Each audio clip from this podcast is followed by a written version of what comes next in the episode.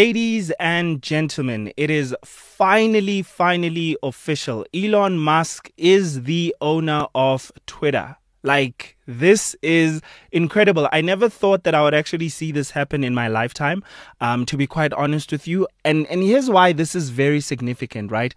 Um, it's significant because normally acquisitions, whenever uh, other companies are bought, they're usually not bought by an individual. And I think this is something I haven't heard a lot of people talk about it. The fact that Elon Musk, as an individual, bought Twitter Blue. He did not form an incorporated organization and buy Twitter Blue, just Twitter, Twitter Incorporated. He didn't form an organization and he didn't buy it as Tesla. He bought Twitter as himself. And that's another reason why this is such a big deal and why, in some instances, it's quite polarizing because it feels like this um, um, um, company and this social media platform that many people use to facilitate conversations and talk about the things that current events is now owned by an individual. Now, for you to have good perspective of that, this would be the equivalent of a government owning a space that regular people in your neighborhood use to come and congregate and have conversations. This is not something that we do a lot in our modern society, but back in the day, there used to be pavilions where people would gather and have conversations about things that are troubling them within their communities. I mean, within our community townships, we have town halls where those conversations are supposed to happen. If perhaps you know you're not happy with how the municipality is, um, um, you know, governing or taking care of your your town or your district or whatever the case may be, or if you don't like the way that you're worried and concerned about the safety of the wiring, the electrical wiring, or whatever the case may be those spaces need to exist. They need to be easy to access and they need to be under um, um, no private control so that all of us as the public can access them. The problem with having a space like a public hall or even just a corner where we usually gather with your friends, the problem with those spaces being owned by an individual is the fact that this individual can literally decide not to accept these kinds of people anymore. Now, those of you who are Elon Elon Musk fans must be thinking to yourselves, but Elon would never do that. And I agree with you. Perhaps Elon Musk would never do such a thing, and that's okay. I'm not saying he would, but I am saying that, that this is sparking a lot of conversation around why should one man, you know, be be an the owner of a platform that so many millions of people are using as a space and as a platform to have a say? um, of what happens in the global society, which personally, I, I don't, I'm not one who enjoys the idea of having a global society for many reasons. Uh, because most of the times, the impact you try to make within a global society falls on deaf ears.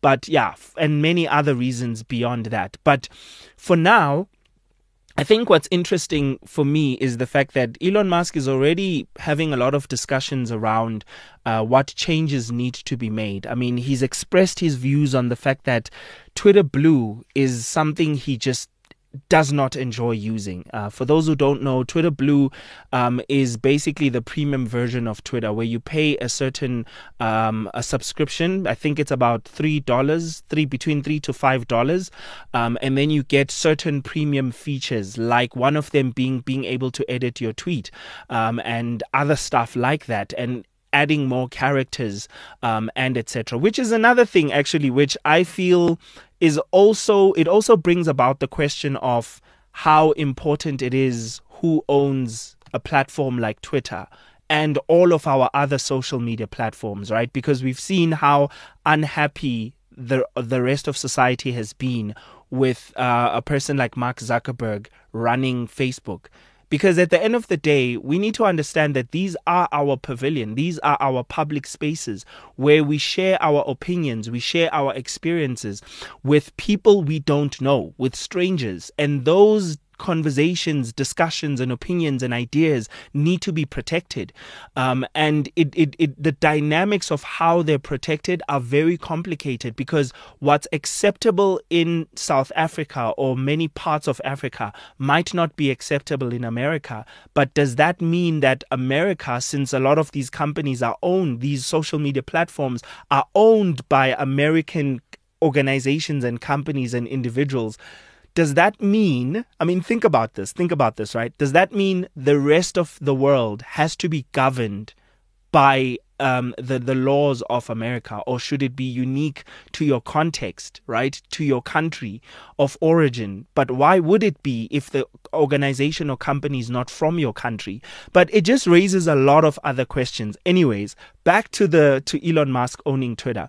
Um, I personally th- am very interested to see in what changes are going to happen in the ne- in the near next five years or so.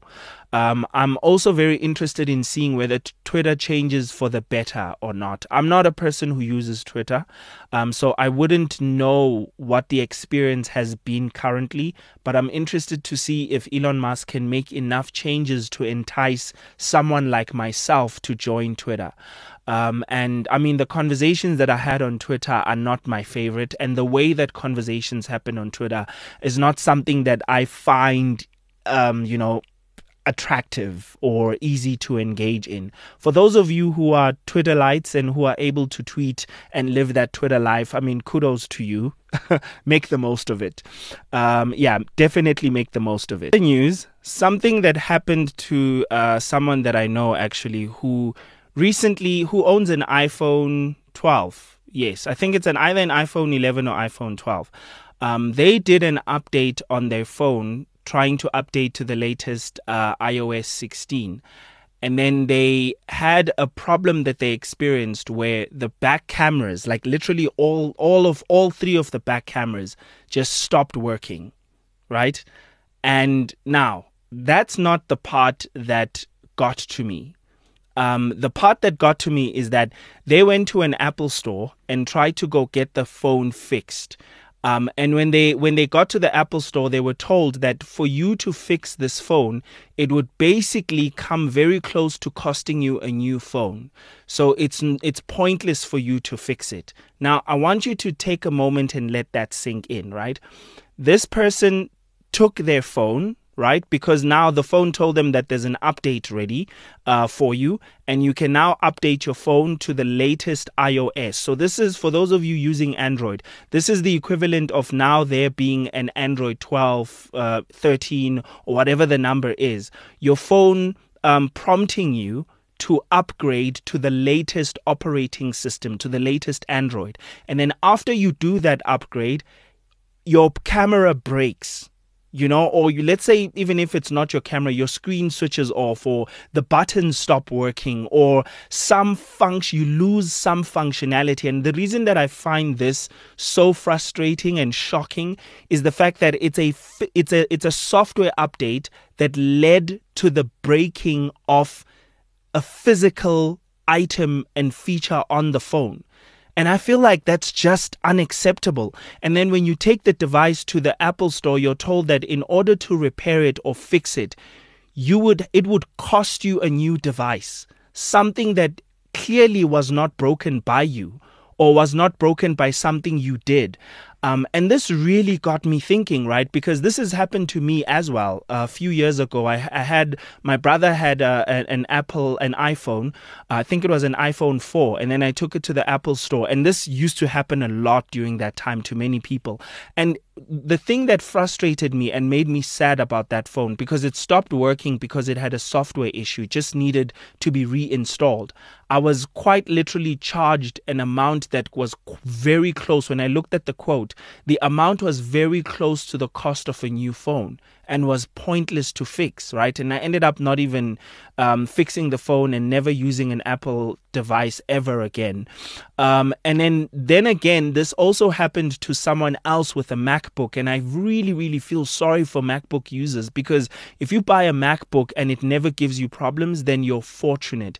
But on the day that it actually does, oh my goodness, I pity you. Uh, because for you to just get, I mean, it's And this is where I wanted to go to, right? Because I've mentioned before on the show that Apple has been moving closer and closer because they're forced to move towards being more repair friendly, user repair friendly. Guys, remember this, right? Remember this. These are companies that are trying to make decisions that are favorable for towards their bottom line. They are not thinking of you as the end user.